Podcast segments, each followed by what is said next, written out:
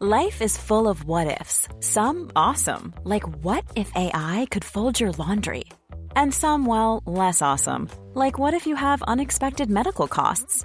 United Healthcare can help get you covered with Health Protector Guard fixed indemnity insurance plans. They supplement your primary plan to help you manage out of pocket costs. No deductibles, no enrollment periods, and especially no more what ifs. Visit uh1.com to find the Health Protector Guard plan for you. This is your Times daily briefing on Sunday, the 9th of July. I'm Jenny Barsby. The BBC's handling of sex allegations against one of its well known presenters is coming under scrutiny for being too slow. The claims, which first surfaced in The Sun yesterday, say the corporation's employee paid a 17 year old £35,000 in return for explicit images. The mother of the youth says that she went to the paper because the BBC was dragging its heels. Speculation is rife on social media about the identity of the presenter, but Mark Stevens, a media and publishing lawyer from Howard Kennedy Law Firm, has this warning. People often think of, you know, social media as a libel-free zone, that, uh, or they think if you ask a question, is it X, then that isn't defamatory. But of course, that is in itself defamatory because what you're asking is here's someone who has paid £35,000 for indecent images, and you're saying, I think it could be this person. And that will make people think the less of you. The BBC has said it takes the allegations very seriously and the presenter's been taken off air, but it's not known if they've been suspended. Ahead of a NATO summit in Lithuania this week, Joe Biden is stopping for two days in the UK for meetings with Rishi Sunak and the King.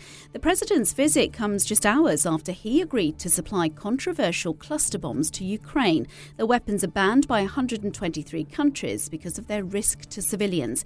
Ukraine will be high on the NATO summit's agenda on Tuesday, but Lewis Lukens, former US ambassador to the UK, says the two leaders have other items to discuss. They agreed on this Atlantic Declaration when Sunak was in Washington last month. But it's a very sort of bare bones outline of how the countries can cooperate and do more together. And I think part of the reason for this stop is for Biden and Sunak to be able to sit down with their teams tomorrow and put a little more flesh on the bones of that agreement. It's understood a Labour government would follow conservative tax and public spending policies until growth returns to the ailing economy.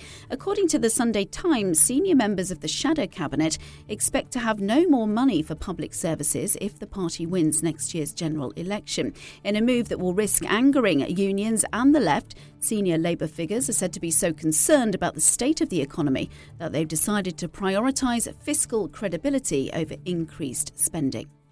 The Equalities and Human Rights Commission is investigating a complaint that a North London school is offering catch up lessons to its black pupils only.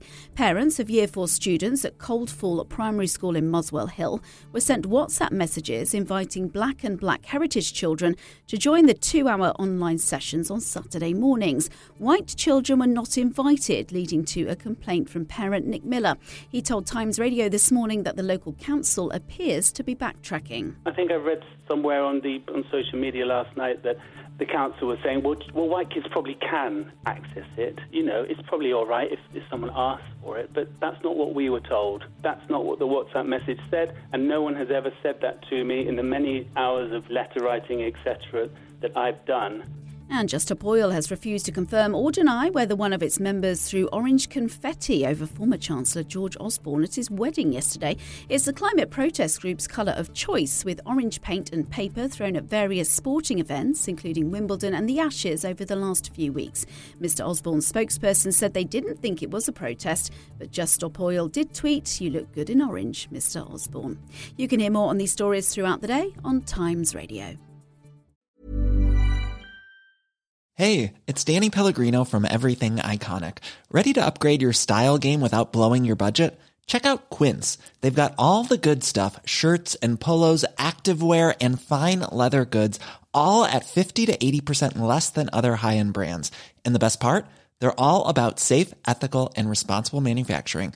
Get that luxury vibe without the luxury price tag. Hit up quince.com slash upgrade for free shipping and 365 day returns on your next order. That's quince.com slash upgrade.